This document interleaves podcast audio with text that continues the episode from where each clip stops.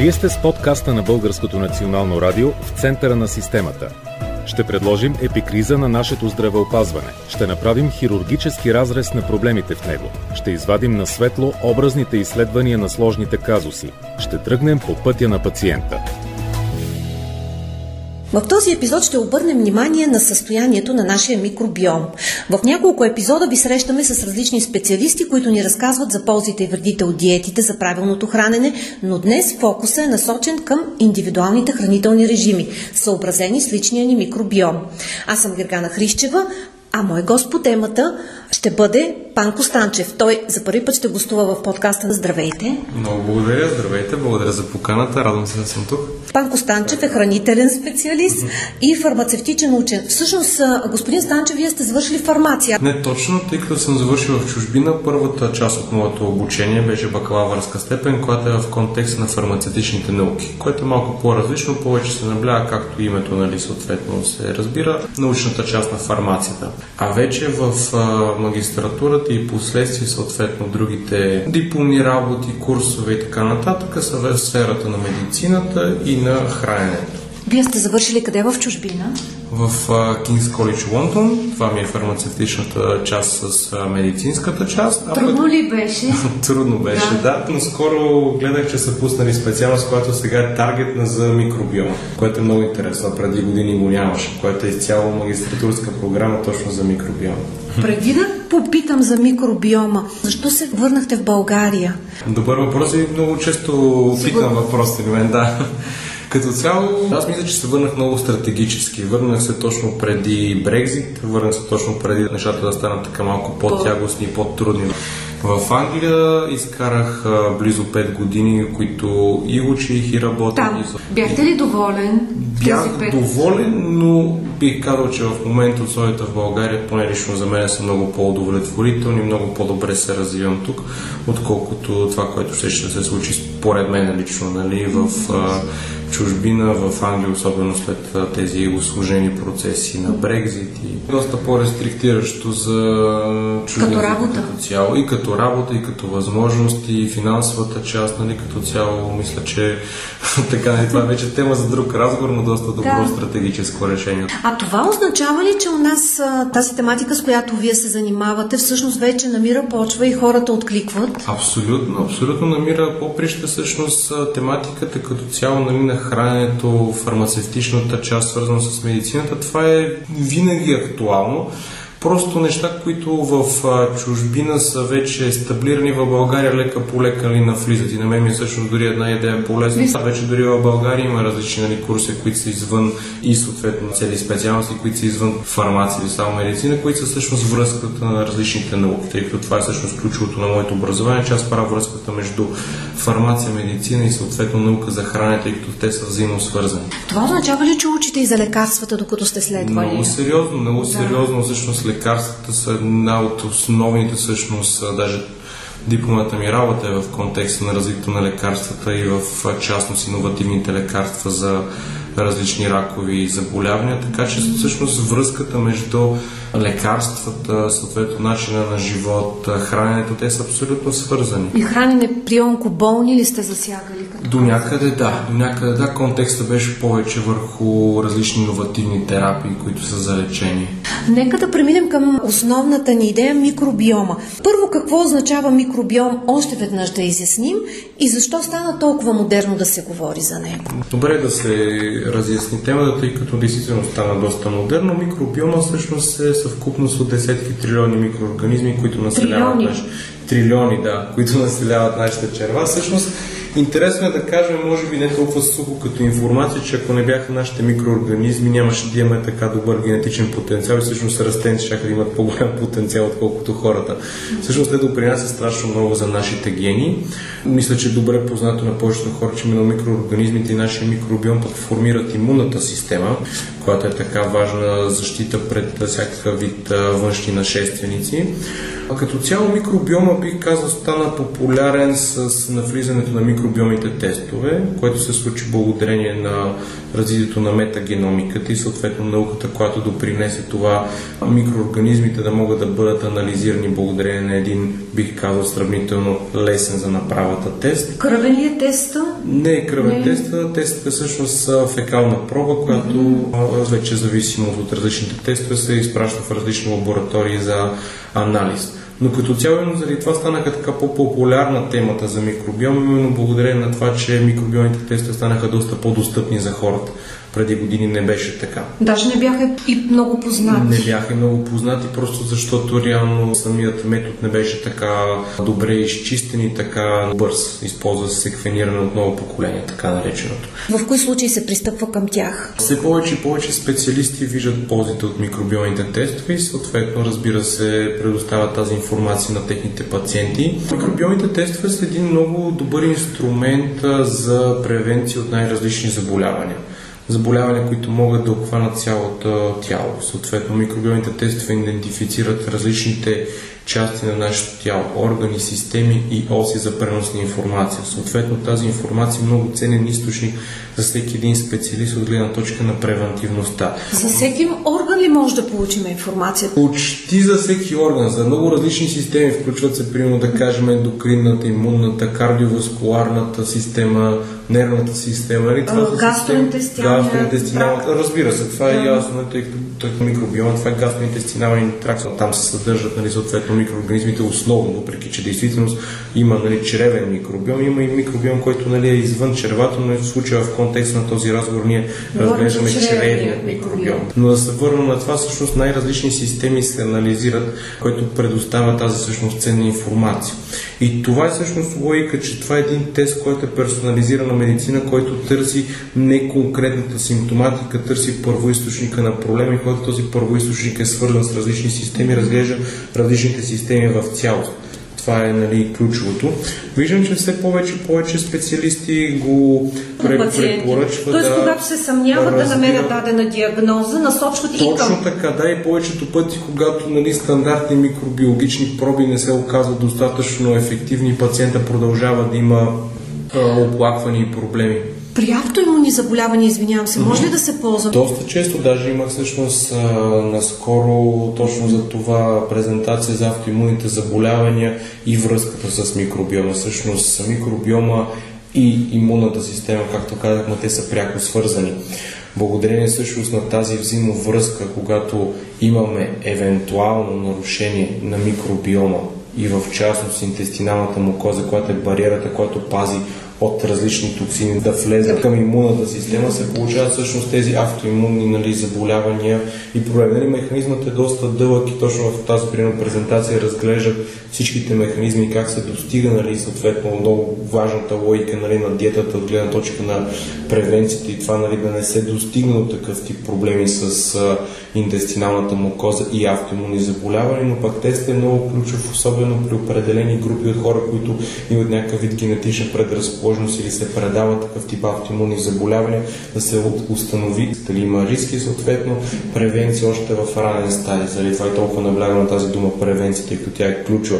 Нали, тестът не, че няма възможност да диагностицира, тестът също така би позволил да се направи нали, тип като диагноза, но не това е основната сила на микробиалните тестове. А кое е основната? Превентивността. Скоро имах такъв нали, случай с пациент, който имаше вече симптоми, но тези симптоми бяха доста леки, които повечето гастроентеролози всъщност ги неглижираха или по-скоро не можеха достатъчно добре да ги идентифицират. Не може да се достигне, пак казвам, толкова нали, на надълбоко толкова нали, съответно към първоисточника на проблема. И именно микробиомия тест беше показал, че определени протективни бактерии, които са защитни бактерии, особено в случая при, просто давам този пример нали, с този а, пациент за конкретна бактерия керманци мучинифиля, много важна бактерия, която влияе точно на интестиналната мукоза И действително тези симптоми и леки нали, проблеми бяха именно това провокиране, че това количество на тази бактерия е доста по-ниска. Тя е пряко свързана именно с тази важна бариерна функция на мукозата. И какво се оказа при него? Това, което се оказа, че всъщност е много ключово сега да започне да се направи една терапия, така че да се първо повиши тази важна, хубава протективна бактерия. Това е важно да кажем, просто вече има пробиотици от ново поколение. Надявам се скоро в България да са налични, в чужбина вече има всъщност такъв тип mm-hmm. пробиотик, тъй като повечето на специалисти и хора, като кажем пробиотик, се сещаме за бификтобактерии, лактобацили, си различните нали, подвидове и щамове, а, но в случая, примерно, това е една иновативна бактерия, която се доказала и при случая при този пациент, именно тя беше в доста ниски количества и оттам започнаха вече нали, различни проблеми.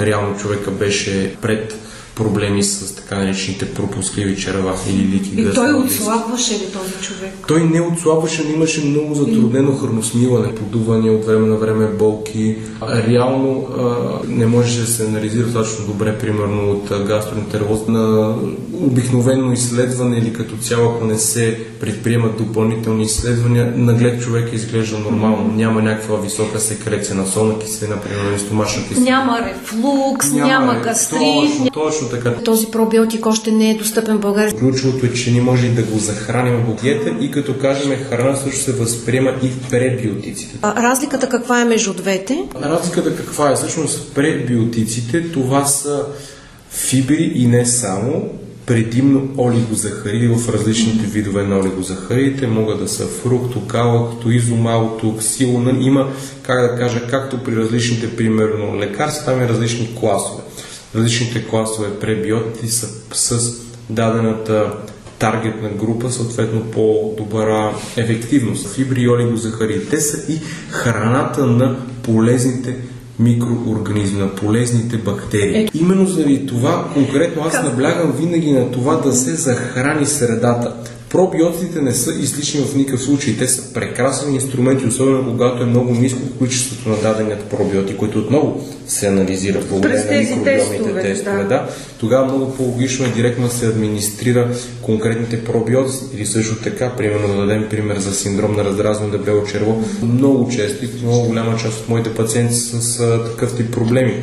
Конкретни щамове, пробиотици са ефективни и доказали се благодарение на проучване и във времето от специалисти като ефективни точно за лечение и съответно последствие превенция нали, от настъпването отново на синдроми на проблеми с раздразнено дебело черво. А къде е мястото при дебелото черво, раздразненото на пребиотиците? Пребиотиците винаги имат място. Пребиотиците всъщност дават храната на това ние да имаме ползотворен и добре балансиран микробиом. Сега е нали, ключово да кажа какво е балансиран. Всъщност балансираният да, микробиом е когато ние имаме добро разпределение между полезни или протективните бактерии и другите, които ги наричаме вредни или всъщност асоцииращи се бактерии. Които също винаги са в нас. Тоест има баланс между двете неща. Точно така, защото определени дори вредни нали, микроорганизми в конкретно количество и в някои под видове всъщност са полезни за нашето тяло. И е добре ние дали да наблегнем точно на този баланс. Заради това, когато ние приемаме директно пробиотици, ние директно увеличаваме позитивните бактерии.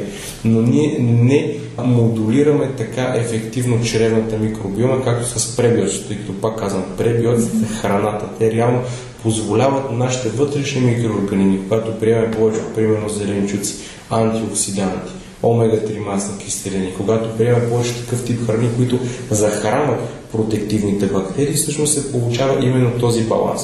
А дисбиозата в най-така елементарен аспект обяснение е всъщност дисбаланс на протективни и нали, вредни микроорганизми. Ако сме постигнали този баланс на организма си, независимо дали сме си го внесли чрез външно с медикамент или чрез храната, означава ли, че когато имаме този баланс, всъщност можем да избегнем онкологични заболявания, като рак на дебелото черво, да не стигаме до затластяване? Абсолютно е така. Значи, когато ние имаме един добре балансиран микробиом, то е най-добрата защита срещу всяка вид заболявания в контекста на онкологичните заболявания, примерно да кажем рака, който ти каза, на стомаха да. или друг, нали? Именно тогава, когато има един балансиран микробиом, това е всъщност прекрасна защита и възможност на това да се минимизира каквито и да било рискове от последствия, нали, развитие на такъв тип нали, рак образование. Също въжи, впрочем, за диабет, за деменция, за проблеми нали, с,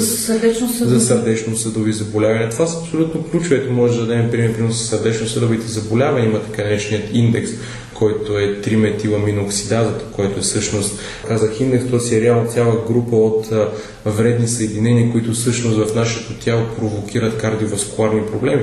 И е доказано, че ако се храним с определени храни, които са по-богати на холин и елкарлидин, съответно ако прекаляваме при определени хора с твърде много млечни продукти, твърде много нали, яйца, твърде много нали, месо, всъщност се провокира и се повишава този индекс. Това не означава, че такъв тип храни трябва цяло да се премахнат, но, да при се... определени хора с риск и с нарушена връзка между червата и, и сърцето или с да, или наследственост, именно при тях е много ключово и отново заради благодарение на превенция ние можем от ранен етап всъщност да направим конкретната диета, така че да подобри всички тези показатели. В такъв случай трябва ли всеки от нас да си направи микробиомен тест? Или при оплаквания? Със сигурност не е при оплаквания, със сигурност не е задължително също така, може би думата е препоръчителна. Микробиомните тестове най-вероятно след определено време биха могли да станат така препоръчителни, слагаме ни кавички, както примерно пълната кръвна картина и други микробиомните тестове са пълна чревна картина.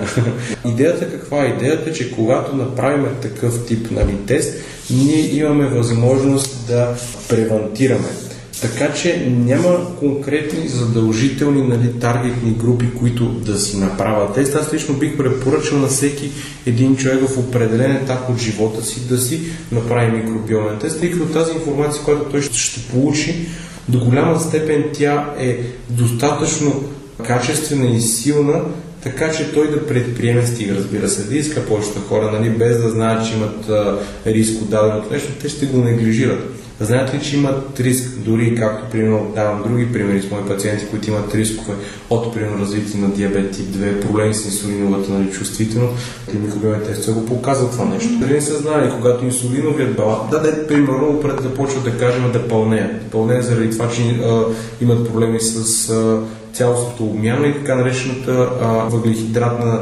недобра освояемост. Връзката микробиом и пълнение. Конкретно микробиома влияе на количеството калории, които ние приемаме, как ги освояваме тези калории и съответно нашето тегло. Доказано е, че взаимоотношението, което е между две огромни видове, които са основните видове бактерии в нашето тяло, които са бактероидите и фирмикутите на български, самото разпределение, когато е определено примерно в дисбаланс, когато има твърде много от, от единия или от другия вид, имаме или наднормено, или имаме поднормено тегло. И съответно, когато чревният микробиом се балансира и това е много интересно и някои дори специалисти казват, че ако чревният микробиом е балансиран, калорийната стоеност на храните отива на, на второ място един вид, че ние така или иначе, когато имаме балансиран микробиом, може да не спортуваме.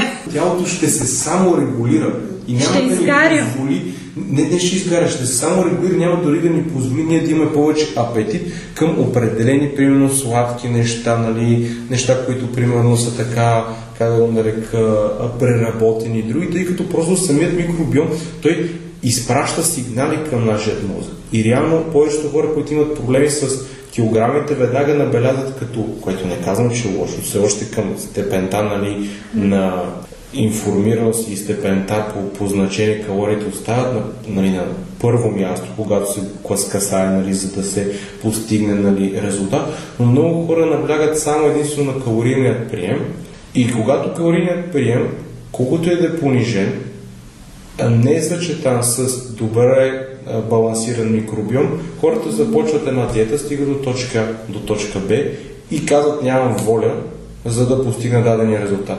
А случая не е волята толкова, колкото е нашият микробиом. Тъй като когато нашият микробиом е небалансиран, много по-трудно могат да се изпратят тези сигнали и да се урегулират хормоналната среда в нашия организъм. И какво да направят тогава? И Те са си намалили именно, калорийния прием, но всъщност не са окей okay, и даже това. може да си навредят на здравето. Точно така. Именно заради това всички и учебници, и книги, които са нали, за микробиома и както разбира се и аз, тъй като аз нямам някои неща, сега това искам да кажа, нали, да сложа един дисклеймер, защото които говоря не са иновативни, не са измислени от мен, това са неща, които се четат. Трябва да се премине към диета, която е възстановителна на чревният микробиом.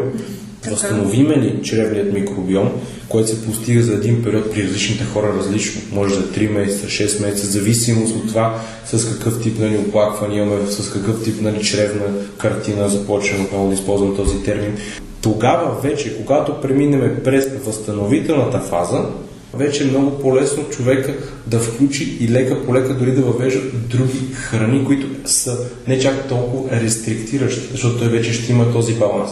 И тогава всъщност и теглото остава нали, непроменено за дълъг период от време и чували сме тази фраза, о, той е с страхотен ген, то не е с слаб, той е с нормално тегло, защото той твърде слабото също не е добре, нали? Говорим с нормално тегло, нали? И казваме, нали, о, той има страхотен ген, а всъщност не е до гена толкова. То реално, като да. кажем ген, то е едно почти равно на микробиом, защото пак казвам, това формира нашия генетичен потенциал. Така че гени, когато се чуваме, и микробиом са почти равни, тъй като микробиома съответно се предава. Майката, когато роди детето, зависимост от какъв път на раждане се, това е вече дълга тема, нали, конкретно как микробиома се променя. Тоест има значение дали е нормално или секцио? Дали е нормално или секцио. При нормално по-добре ли е? Да, доказано, че определени микроорганизми се развиват по-бързо, по-благоприятно и се достига до по-добър балансиран микробиом. Много е вече важно и как се захранва после детето и това е много дълга тема. Дори да е предоставя добра среда, ако после даденият човек промени тази среда с различни лоши избори, тогава ще си разруши гена в кавички или микробиома и именно заради това всъщност ще има различен път от, от майка си. Ако един човек здрав реши да се подложи на диета заради някакви повече килограми, къде тук виждаме ролята на микробиома? Как знанието за неговия микробиом ще му помогне успешно да свали килограми?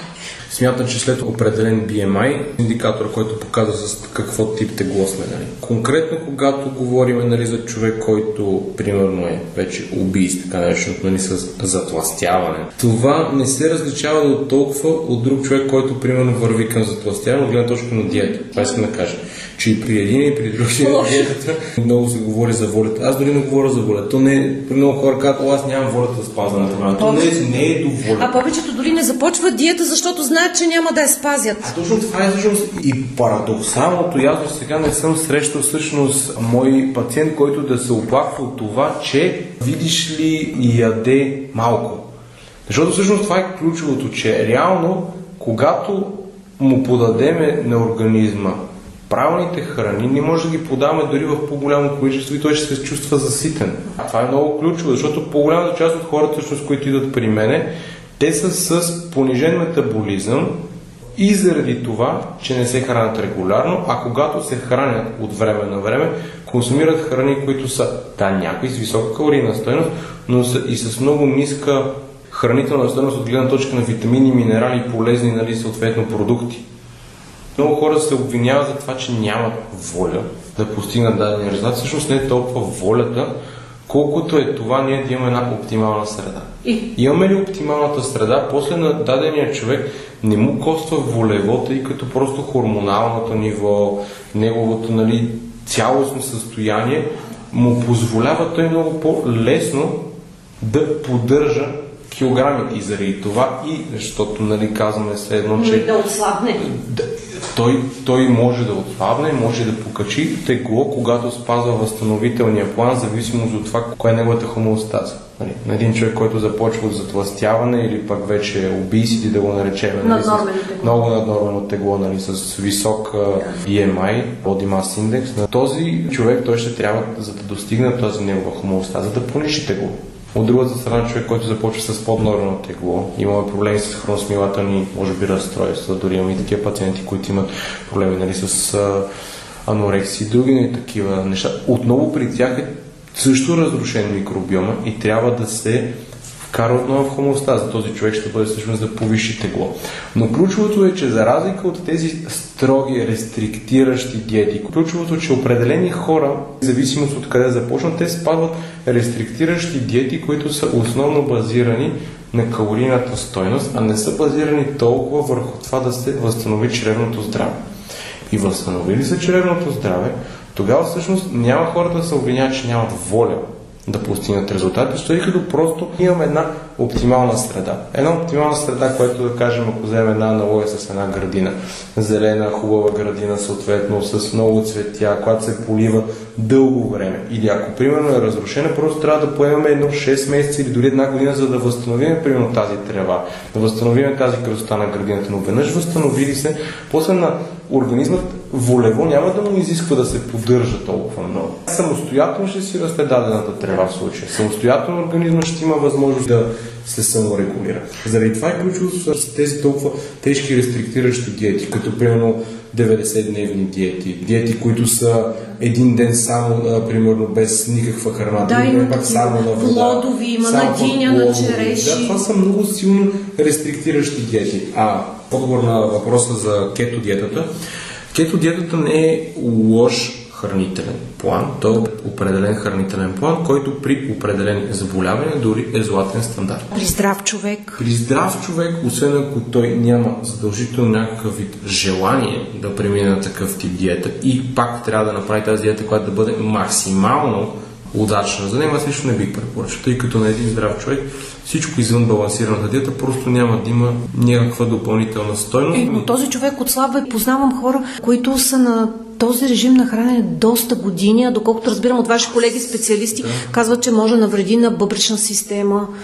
За дълъг период от време би имал проблеми, но това е отново зависимост от как се направи съответната диета. Както има благоприятно растително хранене, което примерно включва повече растителни източници, добри комбинации от а, растителни белтъчини, така може да има и растително хранене с спици и сандвичи. То пак ще бъде реално растително хранене, което има въглехидрати, не включваме месо, не включваме риба, не включваме нали, яйца и пак ще се води тип вегетарианско хранене. По същия начин и с кето храненето. Кето храненето може да бъде с а, продукти, които са с а, много тежки наситени мазнини, дори трансмазнини, които със сигурност и логично ще нарушат нали, липидния профил на човека. Съответно холестерола и особено лоши холестерол, така нареченият very low density липопротеини, VLDL, което е най-малката форма на LDL, лошия холестерол, той ще се повиши. И когато това се получи, съответно човек ще каже, аз бях на кето програма и тя доведе до лоши резултати. Не, всъщност кето програмата е прекрасна програма. За кето програмата се води за някои видове когнитивни, поведенчески и цялостно нали, такива депресивни проблеми доста добра. Също така, зависи как се направи програмата. Зависи дали се мониторира от дадения специалист, дали се гледа съответно, тъй като при кето програмата ние преминаваме а, от глюкоза на кетони като основен източник на енергия. Средиземноморската диета, например? Една от доказалите се планове, които аз лично препоръчвам с. Средиземноморската диета и балансираната диета да. всъщност до голяма степен се препокрива. С единственото нещо, което е всъщност интересното, че средиземноморската диета е една идея по-добра, тъй като просто средиземноморската диета с идеята, че ние може в даденият регион да си набележим и да си вземеме точно конкретни храни, които там са много по-лесно първо да се достигнат такива храни. Второ, тези конкретни храни, примерно да вземем за пример рибата, например, е хранена с нали, качествени продукти, за разлика примерно от нали, други държави, където може да не се храни. Така че по принцип средиземноморската диета е един от най, бих казал, издържаните и дори на база поручване с микробиомните, нали, съответно тестове, един от най-добрите нали, хранителни планове. Но, ключовото е но, нали, за да не ме възприемат и вашата аудитория да смята, че единствено и само средиземноморската диета е препоръчителна, при определени хора, зависимост от ентеротип. Ентеротипа се заражда в ранна детска възраст, което всъщност е клъстер или събирателно конкретни микроорганизми в нашата черва. Съответно, определени хора, които имат повече от превотела, така наречената превотела, това са нали, микроорганизми, които са асоцииращи се с хора, които са вегетарианци, вегани, повече на растително хранене. Така че за тях, ако направим една средиземноморска диета с твърде много месо, с твърде много риба и с по-малко нали, зеленчуци, въпреки че средиземноморска диета в нейната цялостност включва доста нали, зеленчуци, няма да бъде най-благоприятната диета. Нали. Ще се отрази дисбалансиращо Ще се отрази дисбалансиращо, да. да. И заради това и всъщност имаме такъв тип като... То не са нормални, но това са нали, хора, които прино спазват, да кажем, вегетарианска, веган диета или растително хранене, се чувстват прекрасно. Но има хора, които са били дълго време на нормално хранене с месо, сирене, зеленчуци, изведнъж стават вегани. Не е странно, защото отново зависи как се направи нали, програмата и зависи дали е за дадения човек. Ако даденият човек а, има, примерно, предиспозиция към висок холестерол, то не е добра идея да преминава към кето програма. Примерно, да. То, това, това няма. Не, той преминава към веганство. Ако, да, да, за кето, да. Ако, да. примерно, с, да кажем, растителната диета, ако този човек, примерно, има проблеми с въглехидратите, твърде висока нали, инсулинова резистентност. В същината веган програмите са всъщност с много високи въглехидрати, тъй като по-голямата част от енергията идват именно от растителни източници, нали, варива, които се са нали, вегетариански вегани. При тях не е добре. Няма да е добре, тъй Но... като тяхният въглехидратен метаболизъм се е нарушил. Но ако са здрави нямат тези неща, могат да си бъдат... Да, абсолютно. Пак казвам, зависи как се направи диета, защото може да имаме нали, растително хранене, което да е с много високи възпалителни продукти, както може да имаме и... Как така са възпалителни, например? Такива, които са примерно много Зелето? силно преработени. Не, зеленото няма пред. Имам пред като много преработени храни, защото пак казвам, нали, реално растителното хранене може да бъде и преработени и да кажем, примерно, било телешки бургери уж които не са телешки, са примерно с някакви такива альтернативи на местните бургери, които всъщност са повече с соя, допълнителни консерванти, допълнителни неща, които по никакъв начин не са по-полезни за, за тялото, отколкото примерно месото. За десертите, за сладките неща, за сладоледите, за тортичките при човек, който е на някои от тези диети или който е предприел, направил е изследване, има индивидуална диета и там допуска ли се нещо сладко?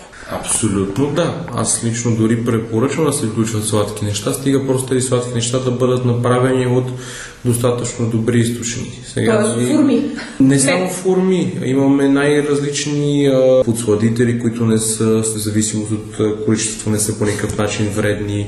Има възможност да се използва, примерно, както е Рошков, което е, да кажем, прекрасен такъв тип, нали, възможност за подслаждане, формите ти каза, стафидите също така. Може да се използва някакъв вид принобелтачини, които са на прах, които може да бъде тип като протеинова пудра, която в зависимост от човека дори да бъде обогатена с ензими, тъй като има и такъв тип нали, протеини на прах, които са обогатени с ензими за по-добро освояване. Всъщност, микробиално възстановителната програма, тя не е рестриктираща в самата си цяло. Всъщност, по-голямата част от хората имат затруднение да ядат това разнообразие.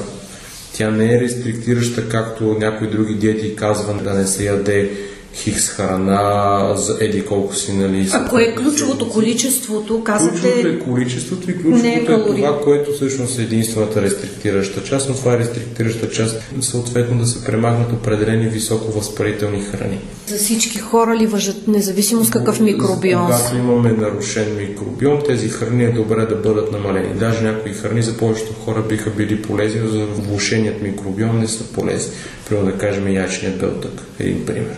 Прекрасен, примерно, нали, източник на белтъчния яшният белтък, но при хора, които имат проблеми с микробиома, той довежда до възпалителни реакции, т.е. си сериозен алерген. Тоест, ако ядеш варено яйце, само жълтък? По-добре вариант е, примерно, да бъде жълтък и в определеното количество. Също. Но това значи пък никакви други неща, в които има разбъркано яйце. Да, също така, да. Соевите храни, също така, глутеновите храни, примерно при хората. Те са възпалителни. Те са възпалителни, имат проблеми при хората с проблеми с микробиома, а...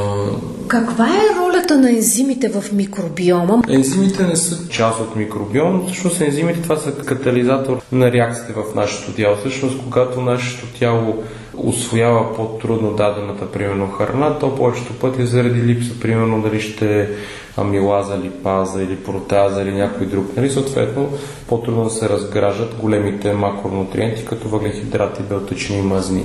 Всъщност ензимите и ролята на, на ензимите е да се да се разгради храната по-добре. Това е първото нещо, нали? Да се ускори съответно реакцията и по този начин всъщност, когато човека по-трудно освоява храната, с прием на добавки. Това аз... означава ли, че може през пребиотик и пробиотик да си внесеш ензими? Да, аз всъщност даже в черно-възстановителните програми, които създавам, доста често включвам нали, храносмилателни ензими, точно за това да се подпомогне самото освояване на храните, тъй като и то е забавено при някои хора. Това да. са тези с метаболитен синдром или не? А, да, да, да, да, да. И такива, да, абсолютно. А ролята на глюкозата? Казват, че да. не е добре да се закусва с а, сладки, а с солени неща, именно заради глюкозата. Да, от гледна точка на инсулината имат предвид хората. Като цяло, по принцип, идеята, да, и аз лично за закуска не бих включвал много високи въглехидратни храни, които нали, да са комбинация от глюкоза, но може и да са от фруктоза, тъй като много си говори за глюкоза, но всъщност този фруктозения сироп, който се намира в много сладка, е много по-проблематично, всъщност доказал се във времето. Да, този така наречен фруктозо-царевичен сироп. По-добрата идея е закуската да бъде по-богата на белтечини, на полезни мазнини, които са нали, съответно ненаситени мазнини. Може да са омега-3, може да не са омега-3 нали, като цяло и малко по-бедна на въглехидрати, точно заради това, за да няма някакъв рязък пик на въглехидрати, тъй като много често хората се закусват нещо като... Кафе с бисквитки, кафе с вафличка. Да, да, което всъщност какво е кофеина да. повишаване много бързо, съответно кръвното, а въглехидратите в комбинация с него пък повишават инсулин.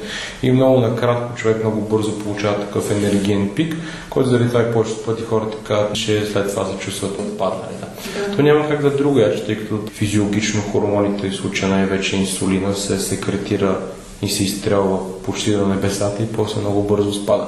Голяма част от хората ни, които нямат генетичен а, диабет, всъщност именно тогава или по този начин а, започват да развиват диабет, именно заради такъв неправилен начин на хранене.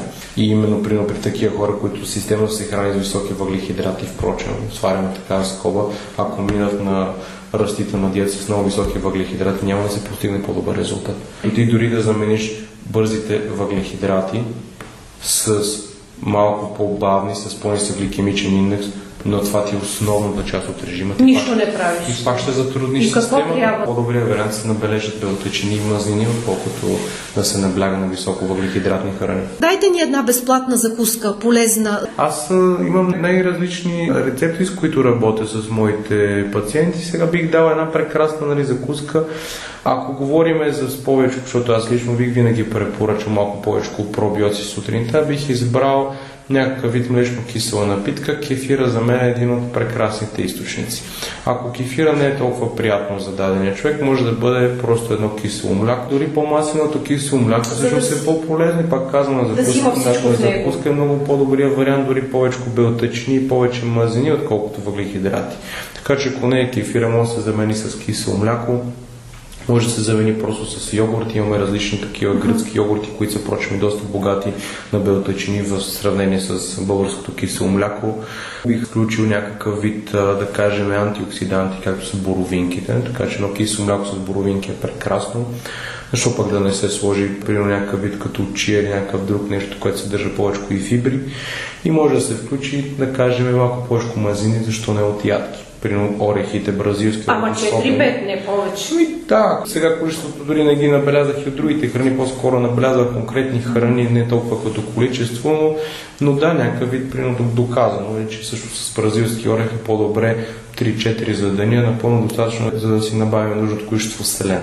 Даже последствие, ако се прекалява, както и с всичко, което се прекалява, може да достигне дори до токсичност.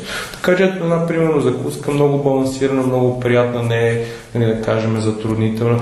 Другото, което пък препоръчвам за хора, които нямат толкова много време и сутринта не са толкова гладни, но препоръчвам, особено за възстановяване на чревния микробиом, да не се избягват храненията, по-скоро да бъдат позиционирани три пъти, четири пъти, зависимост да, при някои, път, при някои пациенти, да, при някои пациенти дори може да са повече, зависимост от как предпочитат. По-добрият вариант е, когато бързат да направят някакъв вид хранително смути или пък супер шейк, също така го наричам. Бих препоръчал да се включват някакъв вид белтъчини, които биха били било то на прах, може и да не е нали, на прах, ако кажем, може да бъде примерно от йогурт или от някакъв вид друг, нали, да кажем източник, така, който лесно би се смилял в блендър, да включим някакъв вид плодове с по-нисък гликемичен индекс, може да, да не е банан. Горски плодове. Банана може да не е най-добрият източник. Зависимост от човека сега, нали, един спортист би прекрасно се почувствал нали, да включи с банан, нали, тук по-скоро говорим за хората, които са с нарушен микробиом и се опитваме нали, да го възстановиме. Като цяло няма рестрикция, нали, аз лично включвам банан, нали, в... Добре, кафе и един шейк, толкова. Шейки може да се включи ни, примерно да кажем, ако има проблеми с лактозата, може да бъде без лактозено мляко, може да бъде тип бадело, може да бъде кокосово. Ако пък няма проблем, може дори да се пие нормално нали, прясно мляко. Отново зависимост от човек. Сега, ако има проблеми с чревният микробиом, голяма част от хората имат проблеми с млечните продукти и съответно е добре да се набележат по-низки на лактози. А това прясно мляко няма да бъде най-добрият източник. Имам различни зелени, примерно да кажем смутите, които се направят много бързо. Всичко това го разказвам просто с идеята да се покаже, че здравословното и полезното хранене, което дори е отново за възстановяване на чревния микробиом е малко по-рестриктиращо от другите диети, не е нали, безвкусно, не е неприятно, напротив, може да бъде много приятно за организма и дори ако нямаме много време, бихме могли нали, да намерим време да направим един съответно шейк, който ще ни изиска между 5 и 10 минути сме готови. Има ли връзка между нашия балансиран микробиом и това да изглеждаме по-дълго време млади и красиви? Не мога да кажа с дефинитивност, тъй като мисля, че и науката не може да каже с дефинитивност. Най-малкото, когато имаме балансиран чревен микробиом, ние имаме балансирано системи. Ако говорим, да кажем, примерно с кожата, когато микробиомът е балансиран, няма да имаме проблеми, които са с външна манифестация на кожата поради влушен микробиом и такива алергични реакции, даже може да бъде розацея, може да бъде и други нали, по-сериозни. Сега чак за псориаз не говорим сега, нали, тъй като това вече си автоимунно, нали, но отново е с връзка с черния микробиом, да кажа. Така че абсолютно да, но аз лично до не мога да кажа с дефинитивност, тъй като изиска доста повече поручвания по тази тема, за да се докаже, но микробиомът е един от най-важните регулатори за толкова много процеси в нашето тяло, както и съответно за старенето и предполагам след време ще се докаже просто да не изпреварваме на събитията. Поне лично моето мнение е така. Казахте времето. В заключение да ви попитам, променя ли се нашия микробиом с годините, с възрастта ни? Да, променя се. Сега някои неща остават нали, стаблирани, както да кажем нашият ентеротип, който не се променя във времето. Той остава стаблиран, тъй като той се пак се заражда в ранна детска възраст. Сега с напредване на възрастта и при мъжете и при жените се случват различни процеси, които са натуралният ход на живота. Нали. При жените е логично това, което се случва, нали, е менопаузата. Намаляване на естрогена. Намаляване на естрогена и там... достигане нали, до менопаузата. Определено проблеми с микробиома и предварително дебалансиран микробиом допълнително осложнява и се получава повишаване на тегло, риск от а, проблеми с ставите и костите. И това се вижда, нали, като се направи при едно микробиоме. Те се види, примерно, че витамин К2 е твърде по-нисък при жените, тъй като той е много ключов. Витамин D3 също така играе роля. Витамин К е много пряко свързан с, с нашия микробиом. Така че натурално във времето нашият микробиом с напредване на възрастта при жените с, с завеждането на менопаузата, именно тогава става още по-важно да се направи микробиомен тест, който да идентифицира какво е състоянието на организма и отново храната е най-добрият ни приятел точно тогава. Тогава е момент, когато трябва да бъдем малко по-прецизни и да спазваме малко по-стрикна диета, която отново нали, не трябва да бъде в някаква крайност. Това поне се да направя съобщението целият разговор, че като цяло микробиоми възстановителни планове и като цяло диетите, които са свързани с микробиома, те в частност не са рестриктиращи, не са крайни диети, не са диети, които целят организма да го поставят в тежък калориен дефицит или пък в излишък или пък да премахнат цели огромни групи храни. Да, трябва да се съобразим с определените специфики на организма и възпалителни продукти да се премахнат. А микробиома при мъжете с напредване на възрастта? Да, точно да кажа. При мъжете това, което се случва най-общо казано, нали, освен чисто нали, репродуктивната система, която е едно на ръка, но може би не, не би го класифицирал като най-големия проблем. По-скоро като по-голям проблем би класифицирал така наречената мускулна деградация и саркопенията, всъщност, което е започването и загубването на мускулната маса, на чистата телесна тъкан, което е мускулната маса. При мъжете пък е добре да се обърнем тогава много повече внимание върху двигателната култура, тъй като микробиом много се възприема се се диета, но микробиома и здравето на микробиома не е само диетата. начин на живот, който включва движението и е доказано, че нали, ние като се движим и си подпомагаме нали, микробиома и в случая нали, с тази мускулна деградация трябва при мъжете да има доста повече наблягане върху физически упражнения, които да целят максимално запазване на мускулната маса и повишаване примерно на белтъчините, които са нали, градивните частици, които всъщност пазят мускулите от разпад. Именно микробиомните тестове биха идентифицирали такъв тип рискови пациенти, които дори имат лошо освояване на белтъчините и дори микробиомните тестове идентифицират не само белтъчините, белтъчините като макронутриенти, а дори вече аминокиселините, които са първичната им структура. Съответно, даже знаем кои конкретни аминокиселини да включим така, че не се защити организма. Със сигурност краткият отговор е, че в годините микробиома претърпява своите промени и при мъжете и при жените. Именно е ключово, особено след определена възраст, да се направи добър а, план, който да включва и хранене и тренировки с цел нали, превентивност от определените предразположения или проблеми, които при жените са повече свързани с менопаузата, при мъжете би ги казал повече свързани с загубата на мускулната маса. Много ви благодаря. Беше много интересно. Гост в този епизод посветен на микробиома, на нашите индивидуални хранителни режими, на това как да съобразяваме хранене, движение, но най-вече да проучим първоначално своя микробиом, беше Панко Станчев, хранителен специалист и фармацевтичен учен. Вие бяхте с подкаста на Българското национално радио в центъра на системата.